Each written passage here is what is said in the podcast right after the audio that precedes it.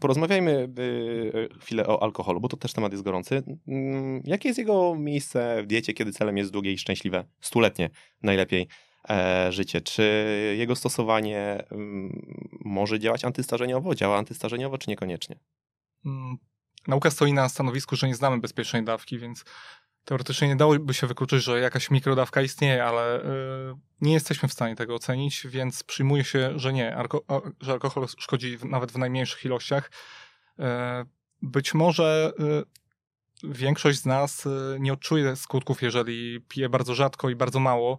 Natomiast to jest trochę tak jak z myciem zębów. No możemy nie umyć zębów raz, możemy nie umyć przez miesiąc, ale będzie problem, a jeśli nie, um nie umyjemy przez pół roku, no to będzie problem, zęby nam powpadają i tak samo tutaj, no, nie, nie znamy jednej granicy, yy, przy której alkohol definitywnie i nieodwracalnie szkodzi.